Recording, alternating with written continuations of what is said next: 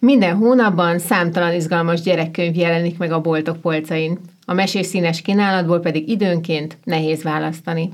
Mit olvassunk egy ovisnak, mit adjunk egy olvasni tanuló iskolás kezébe, és mi legyen az esti közös olvasmány. A könyves magazin Bookline Kids podcast sorozata ebben kíván segíteni. Jó napot kívánok! Ez a Könyves Magazin Bookline Kids podcast sorozata. Én Ruforsia vagyok, és mai vendégünk Kis Judit Ágnes. Szia Judit! Sok szeretettel Szia. üdvözöllek! Jó napot kívánok mindenkinek! A mai témánk, én azt gondolom, egy olyan, ami, ami több, mint aktuális. Tehát nem titok, hogy amikor ezt felveszük ezt az adást, az pont augusztus vége, és ez sok család életében egy óriási mérföldkő, hiszen most családok ezrei izgulnak azon, hogy hogy a kisgyerekük, aki eddig óvodás volt, az hogyan fog ö, megbirkózni az előtte álló sulis akadályokkal. Úgyhogy ö, részben ezzel is ö, indítanám a beszélgetésünket, hiszen tanárként, hiszen szülőként és íróként is van rálátásod erre a témára, de egy kis személyessel kezdeném. Tudom, hogy a kislányod ö, kisiskolás, hogy okay. annak idején hogyan volt veletek, ti hogyan birkoztatok meg ezzel az időszakkal? Ö, nekünk az iskolaválasztás ment nagyon hosszan. A férjem az első perctől mondta, hogy nem, a közoktatásban nem adjuk a gyereket. És akkor még úgy is voltam, hogy jaj, ez az új gazdag attitűd, mi az, hogy nem adjuk a közoktatásba a gyereket, és aztán ahogy teltek az évek, és változott a közoktatás, és láttam, hogy milyen a gyerek, és ahhoz képest milyen a rendszer, és mire uh, Viola uh, iskoláskor közelébe került csak. Már addigra én is azt mondtam, hogy nem, nem adom a gyerekemet a közoktatásba. Nyilván ennek a legtöbb családban anyagi uh, korlátai vannak, hogy hova lehet vinni a gyereket, de azt látom, hogy nagyon sok olyan szülő, aki igazából megengedhetné uh, magának, hogy a, a rendszert elkerülje, nem teszi, mert nem jut el valahogy a tudatáig, hogy nem csak ez van, nem csak az, amiben mi szocializálódtunk, és, és amiben a gyerekeinket kényszerítjük, és ö, egyrészt a rendszer egyre kegyetlenebb, azt gondolom, és, és gyerekellenesebb, és most így... Az nem elvárásokra gondolsz elsősorban? Az elvárásokra is, arra is, amit én tanárként, ez most a tanári oldal, tanárként éltem meg évről évre, hogy minden emberségem, gyerekszeretetem kevés ahhoz, hogy a rendszer visszásságait ellensúlyozza, és állandóan azt éreztem, hogy elmegyek a falig, és a kollégáim is elmennek a falig, és még mindig egy embertelen rendszerben vagyunk, kezdve attól, hogy 8 órakor ö, haptákba kell elni a gyereknek testileg, lelkileg, meg nekem is, odáig, hogy délután négyig ott kell lenni, oda, hogy teljesen természetellenes módon 45 perc, 15 perc szünet beosztásban élnek a gyerekek, olyan mozgásszegény életet, ami mindenféle mm, ortopédiai deformitásoknak a, az otthona, és hogy tulajdonképpen ez hátborzongató, hogy az iskolarendszer iszonyú keveset változott azóta, amióta én voltam gyerek, pedig azóta eltelt egy pár évtized. Úgyhogy nekünk arról szólt a, az iskola választás, hogy hogy hogy tudunk olyan ö, közoktatást elkerülő ö, iskolai oktatást találni, ami kompatibilis a gyerekünkkel. Ezt tudni kell, hogy nekem nem problémás a gyerekem. Tehát akinek megvannak a mindenféle diszpapírjai, meg eseni, meg minden, annak még sokkal nehezebb a közoktatásban, és ez is rendszerhiba, mert azt mondják, hogy Ö, alsóban csak az, a, az, ami fontos, hogy jó legyen a tanítónéni, és tényleg biztos, hogy egy, egy csodálatos pedagógus személyiség. Nagyon sokat tud tompítani ö, a, a rendszernek az élein, sarkain, és mégis arról van szó, hogy önmagában ez a 30 gyerek, egy tanár, ö, ez csak a leg... Ö, régi frontális módszerekre működik igazán, plusz egy olyan embertelen méretű ö, tanterv, amin keresztül kell lögdösni a gyereket, akár elsős, akár másodikos, akár tizenkettedikes, mind az ellen van, hogy itt személyre ö, szóló oktatásról lehessen szó. Én azt láttam, hogy a gyerekemnek szárnyai vannak, és nem akartam, hogy ezeket a szárnyakat a rendszerre lenyisszantsa. Úgyhogy mi azzal kerestünk iskolát, hogy tudtuk, hogy költözni fogunk. Úgyhogy a mobilitásunk is szerepet játszott abban, hogy ez sikerült. Mi albérletből albérletbe mentünk, és elköltöztünk Budapestről azért, hogy a gyerekünk oda járhasson, amit mi akartunk neki. Most nagyon sok kérdést feltettél, végig is próbálok menni rajta. Az első még pedig az lenne, hogy Mi volt akkor például az iskolaválasztásnál fő szempont, és ezt már csak ki is szeretném általánosabban is nyitni, hogy szerinted mi az akkor, aminek egy ideális iskolának mondjuk Aha. meg kell felelnie? Hát mi demokratikus személyközpontú iskolát kerestünk, ebből nagyjából három van az országban.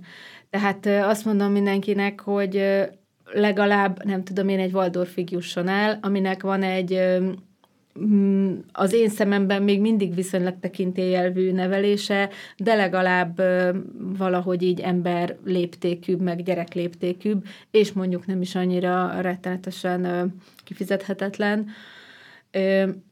Nyilván megvan az, a, az, a, az anyagi helyzet, amiben ez nem fér bele, vagy megvan az a gyerekszám, amiben ez nem fér bele, tehát így távol legyen, hogy most követhaigáljak arra, aki, aki nem tud más csinálni, és kikeresi a legjobb választást a lehetőségeihez mértem. Mi olyat kerestünk kifejezetten, ami, ami demokratikus és személyközpontú, és ebből mondjuk van Pesten egy Rogers, van Tatán, ez a színes, színes iskola, Pilis Szent Ivánon alapítottak egyet pár éve, ami, ami próbál megfelelni annak is, hogy egy akreditált intézmény legyen, és közben demokratikus is legyen, és, és akkor mi itt Szentendrén találtunk olyan iskolára, ami, ami Mm, szülőként olyan élmény volt az első alkalommal, amikor ott voltunk, hogy én szeretnék ide járni, és lehetőleg már holnaptól. Úgyhogy nekem nagyon fontos az, hogy a gyereket ne nézzék hülyének, higgyék el, hogy mm, kompetens abban, amit csinál, hogy hagyják választani, hogy adjanak neki szabadságot, és biztos van olyan gyerek, aki nem alkalmas ezzel a nagy szabadsággal való élésre. Tehát láttam két típusú gyereket is, akinek ez nem fekszik. Az egyik, akinek azt mondják, hogy nem menj föl a gátra, mert a túloldalon ott folyik a Duna, vagy fölmehetsz a gátra, de már a Dunába nem menj bele, és aki csak azért is belemegy, az nem alkalmas erre, mert itt nem fognak a nyakára járni, és ezzel ő veszélybe sodorja magát. A másik pedig, aki amikor azt mondják, hogy szabad vagy arra, hogy bármit csinálj, akkor elveszíti a talajt a lába alól, és neki, neki azt kell, hogy megmondják, és adjanak neki érte piros pontot, ha megcsinálta. Említetted te is, és az, az biztos tény, hogy a közoktatásban is nagyon sok elkötelezett pedagógus dolgozik, és hát azért Magyarországon az emberek nagy többsége ö, szeptember 1-től a közoktatásban lévő intézményekbe Igen. fogja beiratni a gyerekét, úgyhogy hogy ne izguljanak nagyon, hogy nekik például mit tudnál tanácsolni ezeknek a szülőknek, mert szerintem ilyenkor nem csak a kis, a leendő kis elsősök azok, akik... Hát a szülők nyilván még jobban izgulnak. Ö, hát egyrészt hogy álljanak ki a, a gyerekeik mellett, amikor beleütközik a gyerek a rendszerbe, mert sokszor a pedagógus sem ért egyet azzal, amit csinálnia kell. Tehát az, amikor fölad a gyereknek mérhetetlen mennyiségű házi feladatot, mert így tud haladni, és a gyerek hullafáradtan mondjuk elalszik már hazafelé az autóban, akkor nekem volt olyan anyatársam, aki azt mondta, hogy ő megírta a tanítónénének, hogy nem, a gyerek nem készítette el a házi feladatot, és ő nem engedte neki, hogy még este nyolckor nekiálljon leckét írni. Ilyenekben szerintem nagyon nagy szükségünk van nekünk tanároknak a, a, a szülőkre.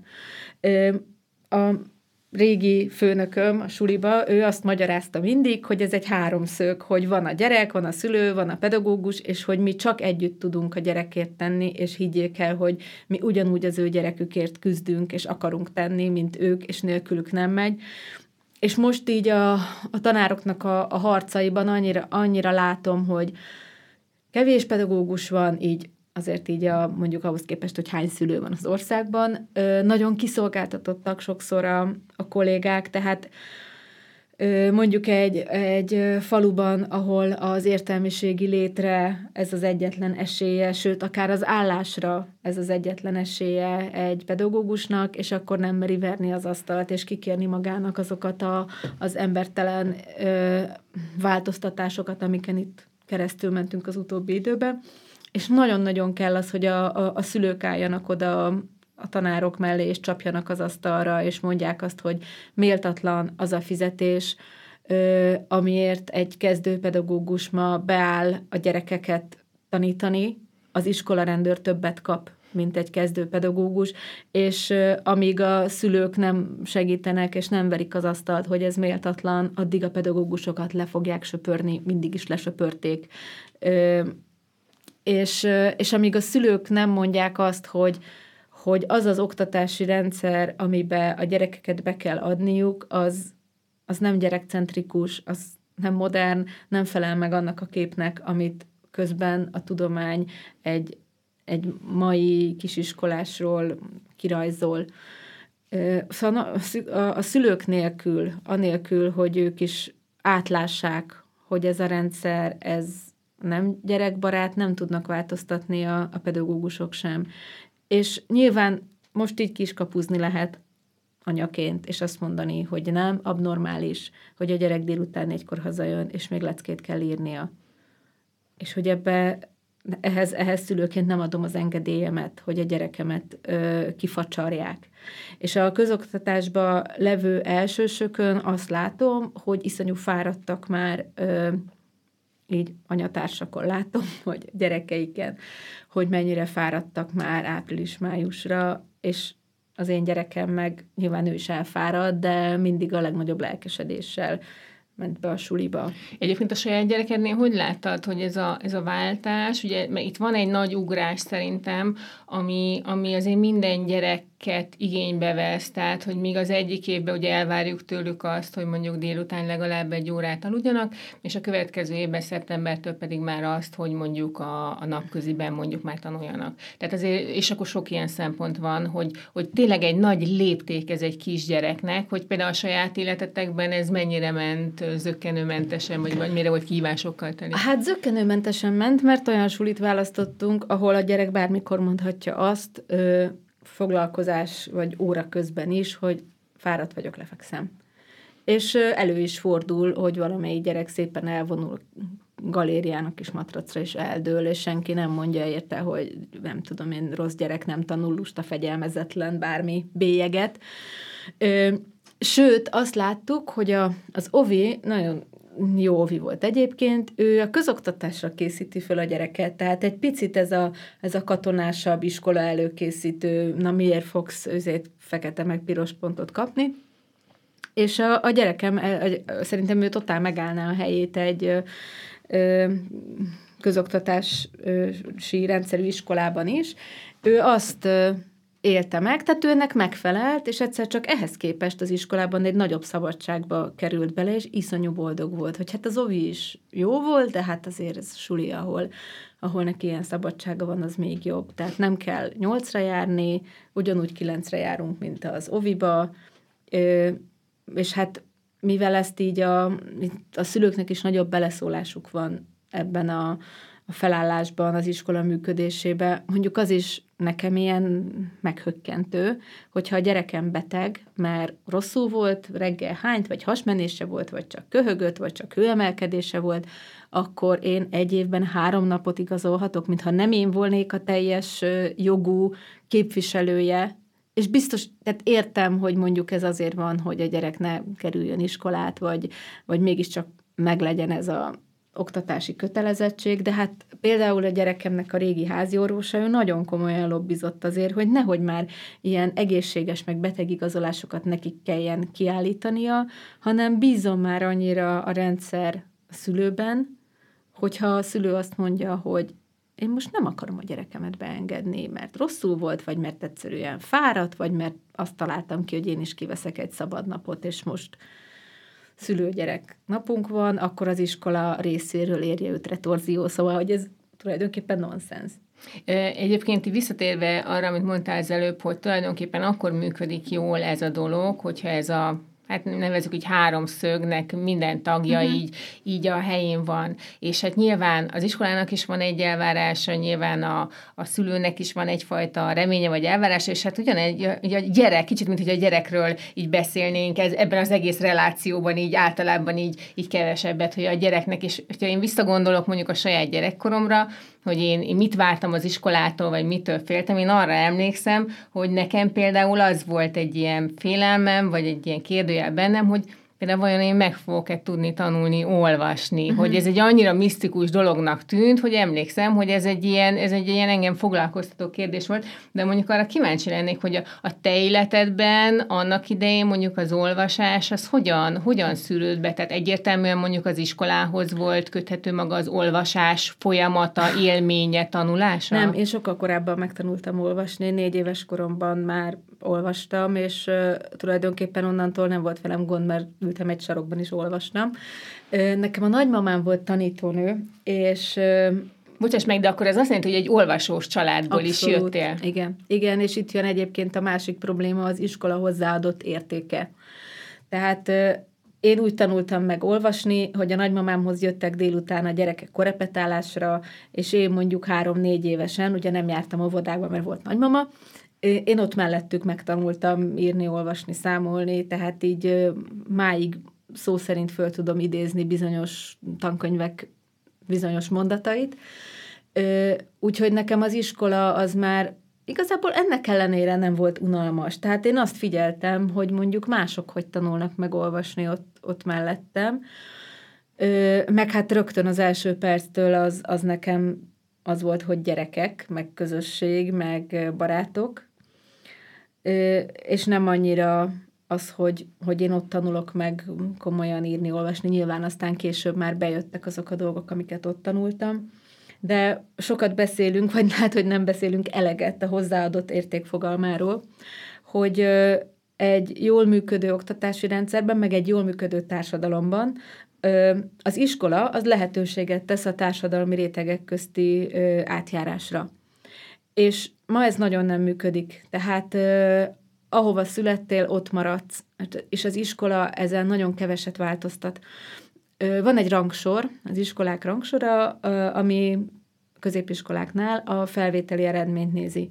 És ezekben mindig elől végeznek bizonyos iskolák, viszont ezeknek általában ilyen nagyon elit családból érkező a tanuló állománya, és létezik egy másik lista, hozzáadott érték listája, ami azt mondja, hogy igen, itt van ez a mondjuk kisvárosi iskola, ami felszívja a gyerekeket mindenhonnan a térségből, és olyan gyerek is szerezhet érettségit, mehet utána egyetemre, akinek a családjában semmi segítség nem áll rendelkezésére. És teljesen más ez a rangsor. És én annyira szeretném, vagy hát az lenne az iskoláknak a dolguk, hogy, hogy hozzáadott értéket adjanak. Tehát amit mondjuk a sokat emlegetett finn iskola rendszerről mondanak, hogy a, a legkisebb faluban is ugyanazt a színvonalú oktatást kapja meg egy gyerek, mint a főváros legelitebb kerületében. Na ez nálunk baromira nem mondható el. És, és ráadásul nagyon nem is ebbe az irányba megy a rendszer, hanem pont a, az ellenkező irányba. Szerintem aki, aki ismeri a munkásságodat, az tisztában van vele, és hát ebből a eddigi beszélgetésből is kiderült, hogy van egy nagyon nagyfokú szociális érzékenységed, de mondjuk ez, ez mondjuk a családból jön, vagy ez visszavezethető akár erre, erre, erre a könyv iránti szeretetre, tehát ez honnan, honnan ered ez? Így, megfogalmaztad már valaha? Nem, sosem, sőt, még az sem, hogy lét, van nekem szociális érzékenységem, ezt se fogalmaztam meg ö, sose,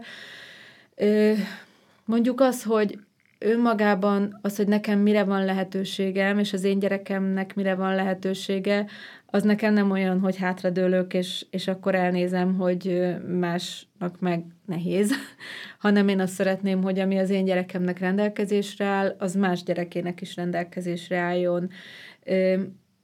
Nem tudom, hogy ez mennyire szociális érzékenység, de, de az biztos, hogy de egy érzékenység mindenképpen, azt a világra való érzékenység azért ez megállja a helyét. Hát azt szerintem így egyrészt az, hogy hogy tanárcsaládból származom, tehát több generációra ö, visszamenőleg nagyon sok családból jövő gyerekkel találkoztam, tanárként is, meg gyerekként a, a, a szüleim, nagyszüleim tanítványait ö, látva.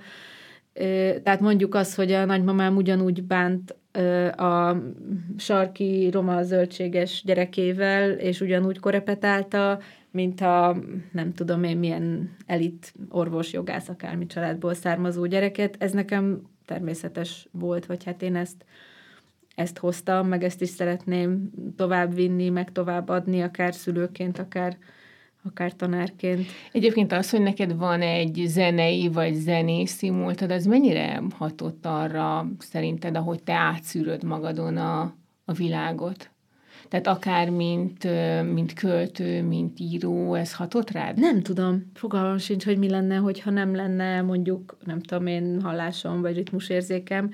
Nyilván zenészkörökben az én hallásom, meg ritmusérzékem az egy középszerűnek számít, de, de talán... Az, hamar kiderült egyébként, hogy nem a zene a te utad? Nem derült ki hamar, nekem van egy zenész diplomám, tehát nekem így sokáig párhuzamosan futott, hogy én most színházazni szeretnék valamilyen módon, táncolni, zenélni, írni, és akkor... Minden... És hol dölt el a dolog? Igazából a visszajelzéseknél, tehát, hogy, hogy én nagyon sok olyan visszajelzést kaptam, hogy jó, jó ez, amit csinálsz, de, de azért, azért még egy kis erőfeszítés kéne, meg minden másról le kéne mondani, és akkor csak zenélni, vagy csak táncolni, vagy tudom én, csak színházazni. És akkor ö, egyszer csak a, a versekre jött az, hogy úristen, eznek nagyon jók, és nem volt még, nem volt de, nem volt csak egy kicsit és nekem nagyon nehéz, hogy ha valamiről nincsen papírom. Tehát én, áll, én egy ilyen diplomahalmozó vagyok, hogy nekem az kell... Hát neked ez lelkileg fontos? Igen, hogy nekem fehéren-feketén oda legyen írva, hogy hiszen te ehhez értesz. Van róla papírod. És az írásról meg nincs, nem is lehet. Úgyhogy én mindenkinek mondom, hogy hát én sok, tehát profi tanár vagyok, mondjuk, meg, meg valamennyire profi zenész vagyok, és, és amatőr író vagyok, mert hogy arról aztán... De közben meg vicces, hogy erről ismerünk téged Igen, igen, és amikor például a zeneművészeti diplomámat szereztem, akkor ott megesküdtem a tanáraimnak már a diploma koncert évében, hogy jobb verseket írok, mint ahogy fújok, higgyék el, meg olvassák el. És, és nagyon jól esett, hogy a, a kamaratanárom például eljött az első könyvemnek a bemutatójára ott Pécsett, ahol végeztem, és ott ugye Alexandrás könyv volt, és akkor még voltak ott Pécsett is bemutatók. Úgyhogy hát költőként azt érzem, hogy a zenész, zenész mi voltam, az, az működik. Hát ez is segít, nem? Igen, tehát hogy ott nekem van egy aránytalan ö, erő, ö, előnyöm azzal, vagy erősségem, hogy, hogy a forma, a ritmus, az, azért nekem nem kellett megküzdeni, és később, amikor kreatív írást tanítottam, akkor szembesültem vele, hogy jé, ez nem mindenkinek van így, hogy, hogy így az ölébe hullanak mondjuk a, tudom én, az antik időmértékes ritmikák, úgyhogy erőfeszítés nélkül, és el kellett engednem azt, hogy én ezt mondjuk meg tudjam tanítani valakinek, aki 20 évesen jön oda, és egyáltalán nincs ez affinitása, és el kellett fogadnom, hogy nem, ő nem fog tudni tudom én, egy épkézláb szonettet megírni. Egyébként ez is egy nagy belátás, nem amikor eljutunk az életünk egy adott pontján oda, hogy valamit nem fogok tudni megcsinálni, és az teljesen mindegy, hogy most egy versírás, vagy akár a zeneművészet, vagy bármi. Tehát ez szerintem a felnővés történetünknek egy fontos epizódja minden esetben. Igen, mind a két oldal. Az is, hogy én nem leszek képes valamire, ha megfeszülök se. Én a táncba jutottam el ide leghamarabb, hogy mondjuk a fizikai adottságaim, vagy fizikai problémáim miatt én egy bizonyos pontnál nem fogok tovább jutni a tánccal, és mondjuk tanárként volt egy ilyen egészen villámcsapásszerű belátásom, hogy én azt hittem, hogy egy vers a gyereknek is pont azt jelenti, mint nekem, csak úgy szégyellős, ha, hogy mondja. És aztán egyszer csak rájöttem, hogy nem, nem jelent neki semmit. Tehát, hogy az, hogy, hogy nekem valami evidens, az nem biztos, hogy a, annak, akit tanítok, az az. És ez, ez nekem a, a tanári pályámon iszonyú nagy belátás volt, vagy felismerés, hogy... De közben ezzel hogy tudsz megbirkózni tanárként? Ez egy megoldandó feladat, vagy az ember úgy van egy idő után, hogy... Ez egy megoldandó feladat. Kezdő tanár voltam, amikor adtam föl a kilométer hosszú memoritert, ami nekem mondjuk pillanatok alatt a fejembe ragad, és ott volt egy diszlexiás kislány, és mondta, hogy higgyel tanárnő, hogy a belemet kidolgozom, és nem megy, és mondom, gyere, üljünk le, nézzük meg együtt, és basszus, tényleg nem.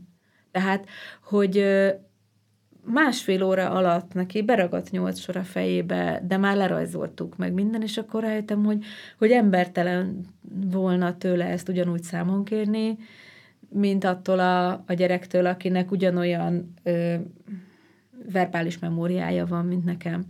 Tehát ö, nekem azt, azt úgy nagyon meg kellett tanulni tanárként, hogy, hogy észrevegyem hogy ami nekem evidens, az másnak nem az, hogy a, a, a gyereknek a, a gyengeségeit elfogadjam, és, és megpróbáljak azon keresztül jutni vele. Én oba szakon végeztem, és volt egy nagyon kedves tanárom, és mondta, hogy higgyel, Judit, én nálam többet ezzel a hangszerrel senki nem szenvedett. És hogy ő ettől lett jó tanár állítása szerint, hogy ő az összes kelepcébe belesétált, amibe bele lehetett.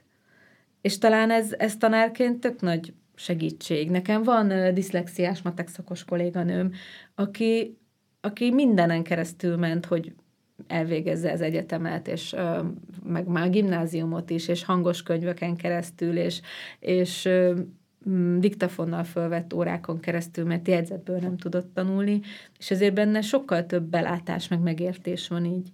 Említetted már, hogy ugye volt egy adott pont az életedben, amikor kiderült, hogy hát mondjuk nem feltétlenül a zene, hanem mondjuk a vers mm. lesz a te utad, és ha jól emlékszem, ugye 2015-ben jelent meg az első gyerekeknek szóló verses kötet, ez volt ugye a szörny szomszéd. Igen, de ott még az még azelőtt volt igazából, hogy tehát a versek azelőtt születtek, hogy nekem gyerekem lett volna. Hadd had akaszkodjak rá akkor erre a kijelentésre, uh-huh. pont az érdekelne, hogy, hogy azt úgy, az így datálható, vagy köthető bármihez, hogy mondjuk a, mert ugye előtte értem már felnőtteknek verset, regényt, hogy, hogy ez a gyerekeknek szóló versek vagy szövegek, ezek mikortól szólaltak meg benne? Ez datálható, ez egész konkrétan a Lackfi János szólt, hogy írjak gyerekverset, és mondtam, hogy hagyjál békén, nem, nincs gyerekem, nem szeretem a gyerekeket, nem értek hozzájuk, nem tudok gyerekverset írni. És aztán... És rájött... eléggé röhögök, ne haragudj. és aztán rájöttem, hogy, hogy igen, nem értek a gyerekekhez, de én voltam gyerek, és hogy azt a, azt a kislányt kellett megkeresni, aki én voltam. Ez és könnyen ment? Az elég könnyen ment, uh-huh. igen. Tehát, hogy, hogy azokból a, az emlékekből, szorongásokból, élményekből írtam, annak a kislánynak írtam, aki én voltam, és én, én valahogy sosem arra gondoltam gyerekként, hogy jaj, de szar lesz felnőni, hanem hogy jaj, de várom már, hogy felnőjek, és, és én szeretek felnőtt lenni, bár néha meglepődök, hogy mások is elhiszik, hogy én felnőtt vagyok, tehát hogy így valami nagyon komoly dolgot intézek, és hát ezek megint bevették, hogy én, én felnőtt vagyok, és ezt el tudom intézni. Szóval, hogy, hogy bennem nagyon erős a, erősen megmaradt a, a gyerek, és azt gondolom, hogy mindenkiben, aki alkot, ez a kreatív gyerek én, ez nagyon erősen meg kell, hogy maradjon. De a versek azok még nem, nem a, a, a lányom miatt születtek, azok már aztán a mesék voltak. Nagyon-nagyon sok féle ö, mesét és könyvet írtál az elmúlt években. Ennek a beszélgetésnek a kerete nem is elég arra, úgyhogy én arra gondoltam, hogy három kis kupacba, csoportba gyűjtöttem Jó. ezeket a könyveket, és hát az első, ami ugye ö, megkerülhetetlen, és talán az egyik legnépszerűbb, az ugye a, a babaróka történet. Mm-hmm. Most nem is tudom, hogy hányadik résznél tart, te majd te elmeséled, ugye, és, és tessék. De ez jó jel, mert ez azt jelenti, hogy ez egy sorozatnak ugye már sok kötete megjelent. Ugye ez elsősorban a az ovis korosztályt Igen. szólítja meg, és, és egészen a kis róka családján keresztül egészen hétköznapi, akár ismerős szülő, mm. gyerek helyzeteket mutat be, de a, ki, a babarókának a, a kezdete az, az, az hogyan, tehát hogyan indult be a maga a babaróka meséje? Hát ez tényleg már teljesen a lányomnak, bár ő kisebb volt, tehát ő két évesen elkezdte ezeket a szerepjátékokat a kis plüsrókáival, és akkor kezdte azt ő, hogy ami velünk történt, azt ő visszajátszotta a rókákkal. Azért ez egy nagyon uh, éles tükör, nem? Igen, Születünk. és akkor én néztem, hogy izé, pszichodrámázik a gyerek, tehát hogy teljesen terápiás jelleggel, konkrétan a konfliktusainkat játszotta vissza, és, és sokszor tényleg úgy, mint a pszichodrámában adott neki egy más véget, vagy egyszerűen csak csak eljátszotta annyira, hogy ő megértse mondjuk az én ronda veszekedő anyai motivumaimat is,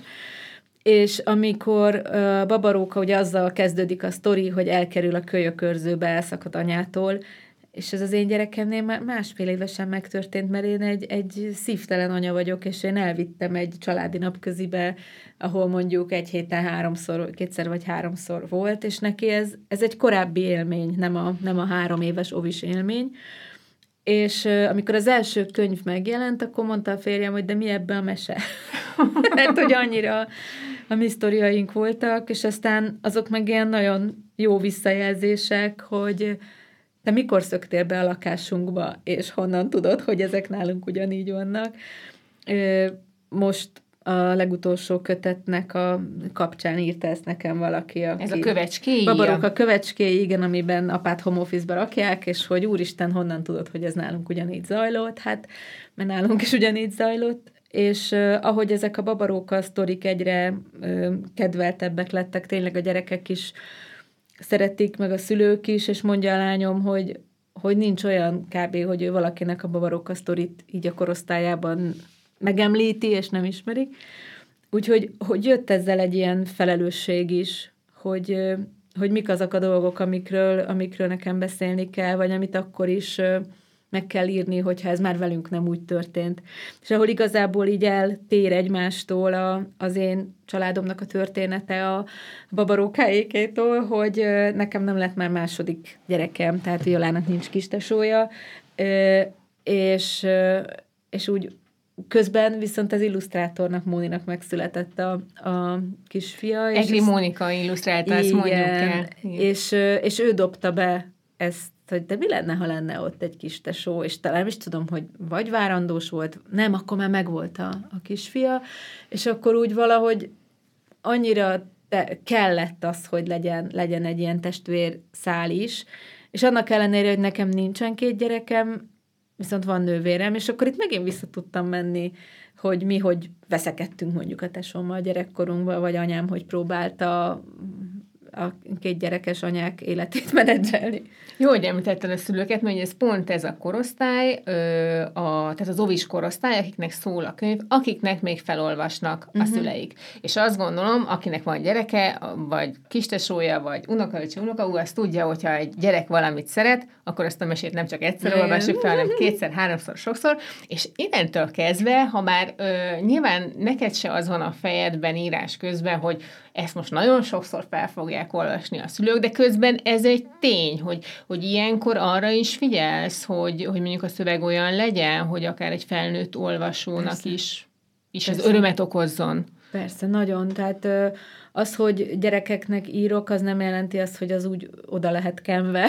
Tehát itt azért a, a, a költőnek a, a finnyás nyelvhasználata vagy alapossága az, az megvan bennem akkor is, ha egy mesét írok, hogy nem mindegy egy kötő szó, nem mindegy egy igekötő, hogy, hogy oda-vissza megyek, hogy annak, annak azt a megszólalót, vagy azt a stílust meg kell teremtenie, hogy mondjuk ott és helyett megáll, vagy pont fordítva.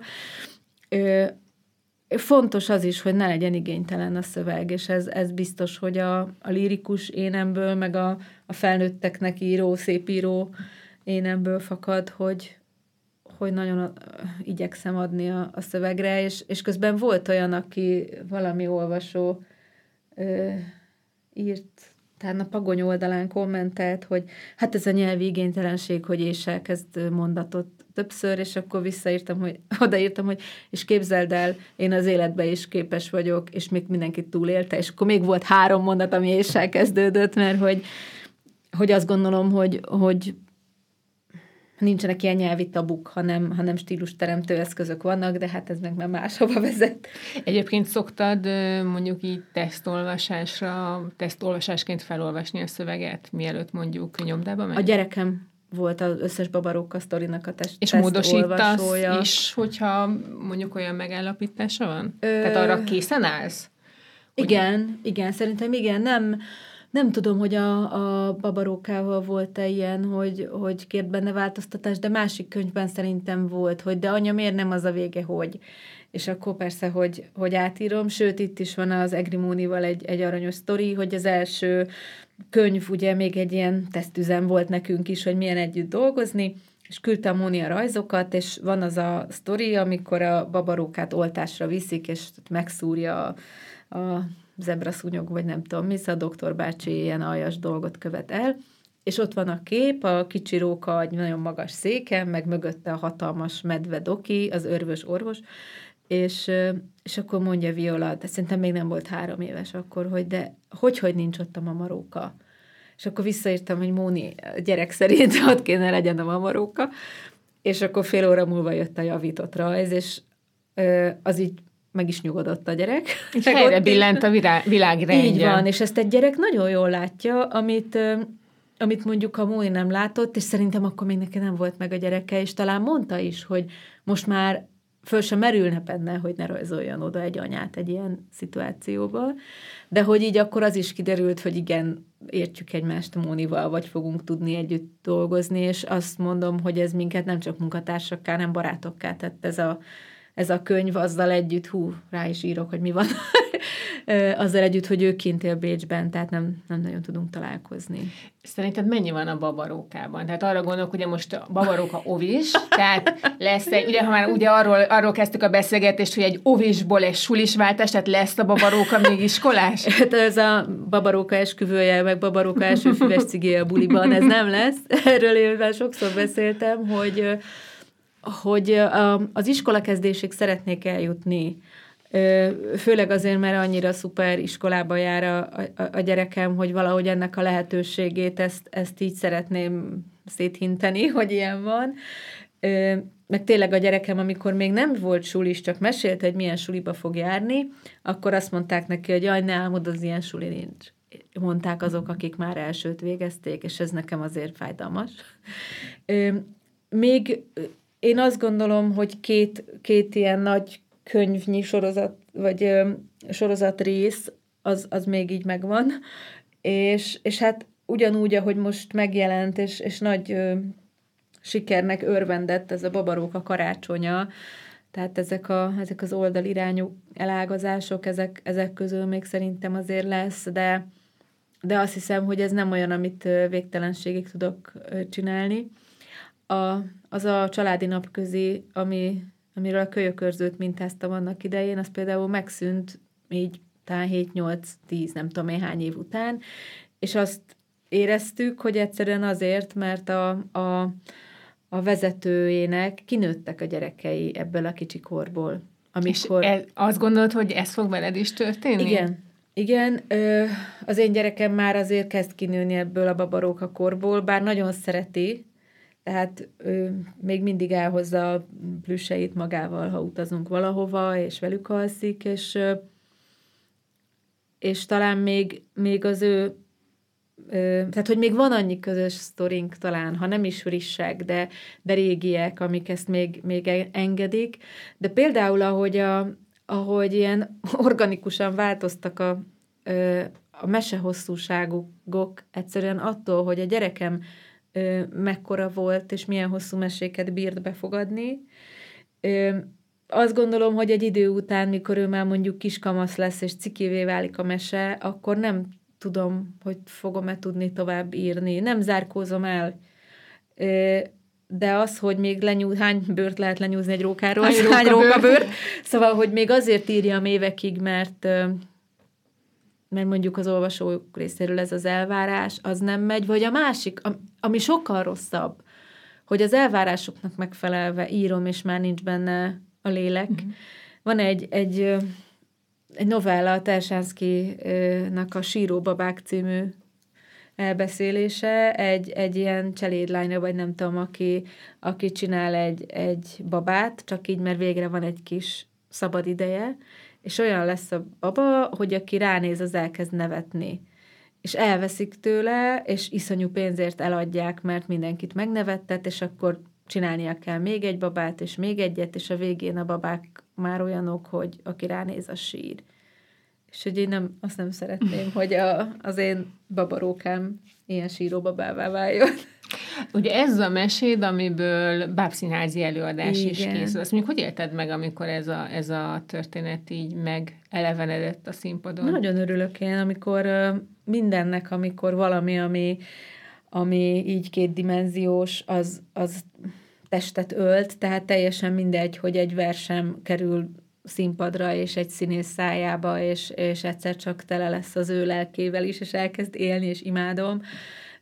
Vagy egy darabot írok, ami korábban volt egy, egy felnőtt színházi bemutatom a Pécsi Harmadik Színházba, ahol, ahol azt gondolom, hogy egy ilyen középszerű színművet írtam, és, és valami olyan csodálatos mélységet és vizuális világot álmodott mögé a rendező, hogy így kihúztam magam, hogy ó, oh, de jó művet sikerült alkotnom, és és hogyha egy versemet megzenésítik, akkor is olyan nagyon jó érzés. És itt is az volt, hogy először a, a Kecskeméti Színházban rendezte meg a babarókát a Ellinger Edina, és aztán hát nem fölhozta, hanem tulajdonképpen egy, egy másik, nagyobb, már két részes, nagy színpadi művet csinált itt a Budapest Báb Színházba, és mondta, hogy de hát ezt a poént mi csak úgy beleraktuk így a színésznek, jaj, de jó! Mm-hmm. Hát akkor azt jelenti, hogy szeretitek szöveget, hogyha ha belepoénkodtatok a, a próba folyamatba. De nagyon örülök, amikor, amikor ilyen plusz ötletek kerülnek bele, mint ahogy a, az illusztrációknál is már ez volt az érzésem, hogy nem csak annak örültem, hogyha pontosan visszaadta a sztorit a rajz, hanem hogyha úgy el volt rejtve titokban egy katica. Mm-hmm. Igen, mm-hmm. igen. A másik ö, csoport, nevezzük így, amiről gondoltam, hogy beszéljünk egy kicsit, ez a, a Pagonynak a Most én olvasok sorozata, aminek ugye úgy épülnek mm-hmm. föl a könyvek, aki nem ismeri, hogy különböző szintek vannak, ami most, amit én most elhoztam, ez a nagybetűs szint, ami ugye azt jelenti, hogy csupa nyomtatott betűvel egy oldalanként talán egy-két mondat mm-hmm. jelenik meg, nagyon sok a rajz. Tehát ez tényleg a kezdő olvasóknak, és hát, ahogy mennek mennek egyre feljebb a gyerekek, ugye úgy lesz egyre több a szöveg, és ugye mindegyik egy bizonyos mondjuk így, hogy mese univerzumban játszik, a tiéd egy kalózós, uh-huh. és ráadásul ugye ennek az az érdekessége, hogy ez a zsája igen, herceg is azt mondja, hogy igen, abból, abból nőtt ki, hogy ennél viszont engem elég érdek, ugye magának ennek a most én olvasok sorozatnak, ahogy a nevében is benne van, ugye az a lényege, hogy a gyerekeket így, így rá vigye, vagy rácsábítsa, vagy így megragadja, és az olvasás felé vigye őket. De te mit tapasztalsz, hogy, hogy mivel, mivel lehet megragadni a gyerekeknek így a figyelmét az olvasásnál, és melyik az a pont, hogy, egy, hogy a, ennek a skálának a másik oldalát is behozzam, hogy melyik az a pont, amikor valójában elveszítjük őket? Fogalmam sincs. Ezt most azért mondom, mert a gyerekem ö, már évek óta így olvasgat, de nem tud olvasni, és főleg mesét nem tud olvasni, mert ott annyira zavarja, hogy a sztori lassabban megy az ő kis betűzgetése folytán, mint amit ő megszokott anya-apa felolvasása folytán, és annyira ideges lesz, hogy ezeket a most én olvasokat sorba vagdost a földhöz, és nem olvassa el. Viszont a búvár zsebkönyveket, mit tudom én, télen jöttek a madarak az etetőre, és akkor kisilabizálta, hogy a süvöltőről mit kell tudni, mert hogy ott az ismeretszerzésnél, vagy mondjuk egy Wikipédia cikket ő kiegyzetel, a kis elsősöm, mert az ismeretterjesztésnél van türelme ahhoz, hogy az az információ az abban a tempóban jöjjön elő, hogy ő el tudja olvasni. De az, hogy a sztori nem áll össze, az nagyon De nem. egyébként nem lehet, hogy pont ez a kulcs, hogy mindenkihez megtaláljuk azt a kis kaput, ahol be tud, és lehet, hogy az ő esetében Igen. ez a kapu. Lehet, hogy neki az, info, a, a, az ismeretterjesztő szövegek lesznek azok, amik ami majd megtanul annyira olvasni. Dragomán Gyuri mondja valahol, hogy hogy kell olvasóvá nevelni, adjál neki, mindegy, mindegy mit olvasson, mindig adjál neki ilyen értékesebb irodalmat is, és ha még mindig a képregénynél van, akkor olvasom képregényt, és akkor két év múlva megint próbáld meg, és lehet, Nem. hogy ez működik. Valószínűleg egyébként a sikerélmény az, ami, ami itt tovább lendíthet egy gyereket is az olvasásnál, azt gondolom, nem? Tehát, hogyha mondjuk először egy kis buvár zsebkönyv bejegyzés uh-huh. jelenti a sikerélményt, és akkor lehet, hogy onnan mindig tovább és tovább lehet. Lehet, de az a kérdésed, hogy mikor veszítjük el őket, arra így az ilyen olvasáskutatás, meg valami könyvtári konferencián voltam egyszer előadni, és így ott ragadtam előadást hallgatni, és leesett az állam, hogy a, a kisiskolás ovis gyerekeknek még több mint az 50%-ának, mondjuk 60%-ának rendszeresen olvasnak, mondjuk eleve az óvodában olvasnak, meg még felolvas neki az, az iskolában is a tanítónéni, és tíz éves kor fölött olyan szinten veszítjük el a gyerekeket, hogy a felnőtt társadalomnak alig 10%-a marad olvasó. És én erre ö, aljas tanárként azt mondom, hogy elkezdjük az irodalomtörténetet, elkezdjük Bornemissza Pétert, az 500 éves szöveget vagy akár bármennyire szörnyű, én imádom Petőfit és a János Vitézt, de általánosban tanító kolléganőm mesélte, hogy olvassa a gyerek, hogy a juhásznak úgyis nagy melege vagyon. Hát mi hogy, hogy vagyona van a juhásznak, ha egyszer szegény? Hogy egyszerűen nyelvileg nem, nem ö, éri már el a gyereket, és nem tudom, hogy mi a megoldás, mert persze én is nagyon szeretném, hogy olvassuk el a János Vitézt, de akkor de mondjuk de te az, a, annak, inkább annak az iskolának a híve vagy, aki azt mondja, hogy inkább a kortársak Így felől van. közelítsünk az olvasás Abszolút, felé. kortársak felől, műfaj, műnem, tematika felől, és akkor, akkor lehet, hogy, hogy annak kapcsán már, már érdekes lesz neki az is, hogy egy, egy régi szöveg.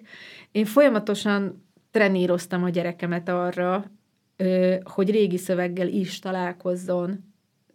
Mondasz szerzőket? Egy, Hát mondjuk, hogy a Károli Biblia szövegével ő találkozzon, és akkor is, ha nem érti, egyszerűen azért, mert ez a gyerekkori emlékem, hogy, hogy nekem is így folyamatosan azért így előkerültek régi szövegek, és akkor, akkor valahogy az úgy a kortárs szövegekkel párhuzamosan haladt, és azt látom, hogy ha ez nincsen, vagy mondjuk akár egy, egy népmesének a, a, a tájnyelvi kifejezései kimaradnak, akkor tíz évesen találkozni vele, hát ez egy, egy sok. Érdekes, hogy amit a, a külföldön élő családokról mondanak, hogy, hogy ott a, a gyereknek sokkal kisebb a szókincse, mert az ételt fogja tudni magyarul, de az elemúzsiát nem. És hogy ennyit számít a, a nyelvi környezet. Uh-huh. Ha már beszéltünk régi és új találkozásáról, akkor a harmadik könyv, amit hoztam, egy kicsit kapcsolódik ehhez. Ez az Abszolút Töri sorozatnak a Kórház az osztályteremben című kötete, amit te írtál, és ugye ennek az 56-os forradalom a témája, ami eleve maga a témaválasztás is érdekes, mert egyrészt azt gondolnak, milyen közel van hozzánk, hogy mennyi mindent tudunk, és majd elmondod, hogy neked íróként mi volt ezzel a tapasztalatod, de azt mennyire látod, hogy mondjuk ö, ilyen jellegű művekkel mennyire lehet lehet közelebb vinni a gyerekekhez, akár az irodalmat, akár a, tehát erre vonatkozóan van bármiféle tapasztalat? Nem tudom, kevés a visszajelzésem erről a könyvről, ami van, az nagyon jó, de itt megint csak a hozzáadott érték fogalmát rángatom elő, hogy nem tudom, hogy az a gyerek, aki azt mondja, hogy a kedvenc könyve és lelkes, az egyébként is valószínűleg olvasós. Tehát azt nem tudom, hogy egy, egy könyvet mm, nem feltétlenül, történelmet nem feltétlenül ö, kedvelő gyerekhez közelebb jut el, azt, hogy, hogy mennyire nem tudnak a, a, a gyerekek már a szüleik múltjáról sem, az nekem a, e, egy gólyatáborban jött le, Csillebércen voltunk, abban a táborban, ahol én ö, országos orosz nyelvi táborban voltam, még úttörő tábor korában, Annak 80-as idején. években, mm-hmm. és bementem a mosdóba, és pont ugyanazok a, a fém vájuk voltak ott végig, és így megszólaltam, hogy Atya Isten, ez semmit nem változott úttörő tábor kora óta, és rám nézett egy kilencedikes, leendő kilencedikes, leendő tanítványom, hogy mi az az úttörőtábor. És akkor azt mondtam, hogy hú, és mást is mondtam, vagy azt inkább gondoltam, hogy, hogy ez nem a, nem a nagyszülők vagy a dédszülők sztoria, hanem ez azért még, még simán lehet apa-anya sztoria, hogy, hogy az úttörőtábor, meg a kisztábor, meg a vörös nyakkendő, és, és már valahogy ez így nem megy át, és mondjuk a, a, érdekes az is, hogy még 56-ról is lehetnek, ott lehetnek azok a, az élő tanúk a családban, akiknek van róluk, van ezekről a történésekről sztoriuk, de valahogy ez is az, hogy nem jön át. És a, a koncepció nyilván az, hogy egy ilyen ö, időutazós ö, Ami ugye az egész sorozat koncepciója. Van, hogy, hogy valahogy pont azt lehet elmondani, hogy én mai gyerekként mennyire csodálkozom azon, hogy Jézus Úristen, hogy éltek ezek akkor. Kezdve onnan, hogy hogy tájékozottak, ha nem volt mobiljuk, és ezt én így most a saját bőrömön is tapasztalom, hogy én is mennyire ö, hozzászoktam már ahhoz, hogy, nem tudom a címet, megnézem. Egy történelmi regénynél, hogy az ember kutatásokat végez, mindig fennáll a veszélye, hogy egy idő után nem, nem feltétlenül tudja, hogy hol kell ezt abba hagyni, mert még mindig vannak érdekességek, még mindig van, mhm. aminek után lehet nézni, és en, itt hogy volt, vagy hogy érezted, hogy, hogy hogy tudtad megtalálni azt az egyensúlyt, hogy még ne nyomja agyon az információt, de azért mégis informatív legyen, és különösen úgy, hogy egy, egy fiatal olvasónak tud átadni. Talán ez a legfontosabb. Nehéz volt, és nem tudom, hogy hogy sikerült. Nem tudom, hogy sikerült-e. Mire tudtál támaszkodni? Hát én ezt az első ilyen nagyon nagy Covid lezárás alatt írtam. Tehát mondjuk, Gondolom minden zárva volt. Minden zárva volt, tehát könyvtár, levértár az nem, hanem ami a neten elérhető volt, ez eléggé behatárolta. De én korábban már ilyen tanári munka kapcsán, tehát 56-os műsorokat kellett csinálnom hármat egymás után évben.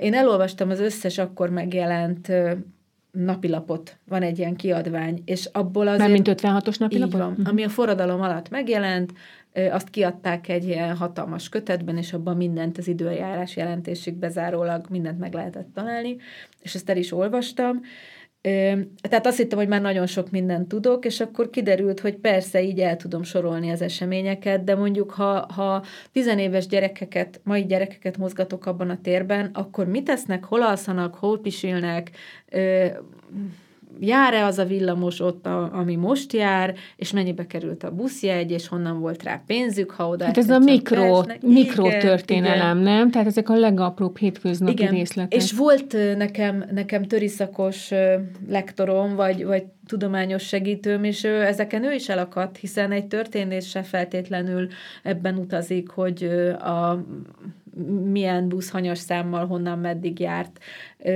meg a vonatok, és mibe került a, a jegy, és hogy nézett ki a, nem tudom én, a 20 filléres akkor. Ezeknek mindig utána kellett járni, és nyilván egy csomó helyen lehet, hogy túlzottan belementem, vagy túl kevéssé mentem bele, én a, itt is, mivel nem tanítok ekkorákat, meg a gyerekem kisebb, itt is megint a saját emlékeimet tudtam előszedni arról, hogy milyen egy 12-13 éves gyerek, mert ugye ezek hetedikesek, akik itt mozognak az időben, hogy engem mi érdekelt hetedikben, meg hogy gondolkodtam, meg mi, mi motivált, és, és megpróbáltam arra visszagondolni.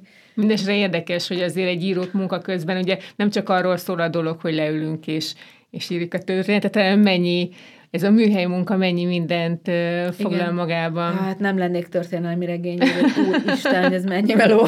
Viszont uh, zárásként arról mesélj egy kicsit, hogy, uh, hogy mind dolgozol most, és hogy uh, gyerek irodalmi művet tekintve mi várható tőled, ha van olyan, ami már publikus. Hát van, ami uh, már egészen bemutatás előtt van, októberben jelenik meg egy, egy könyvem, ami egy kutyamacska barátságnak a története a szószoros értelmében, egy, egy mentett kutya és egy mentett macska kerül össze egy gazdinál. Ez mekkora gyerekeknek szól? Hát ez talán ilyen tíz fölötti, tehát ilyen, is tudom, mondjuk már nyolc pluszosnak is lehet.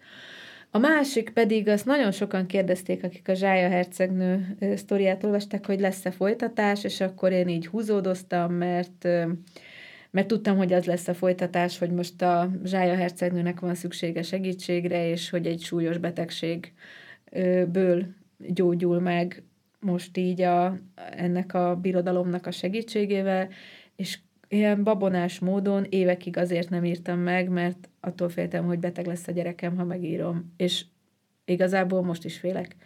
Csak így valahogy muszáj volt megírni. Arra emlékszem, hogy én voltam covidos, tehát én voltam marha beteg, és úgy tudtam megírni, hogy nem valahogy ez biztos nagyon hülye hangzik, hogy ez ilyen spirituális, vagy nem tudom én, babonás dolog, hogy, hogy így, hogy én vagyok nagyon beteg, és annyira fáj a fejem, hogy nem tudom felemelni a párnáról, és baromi magas lázam van, így tudtam megírni, mert így valahogy velem történt meg.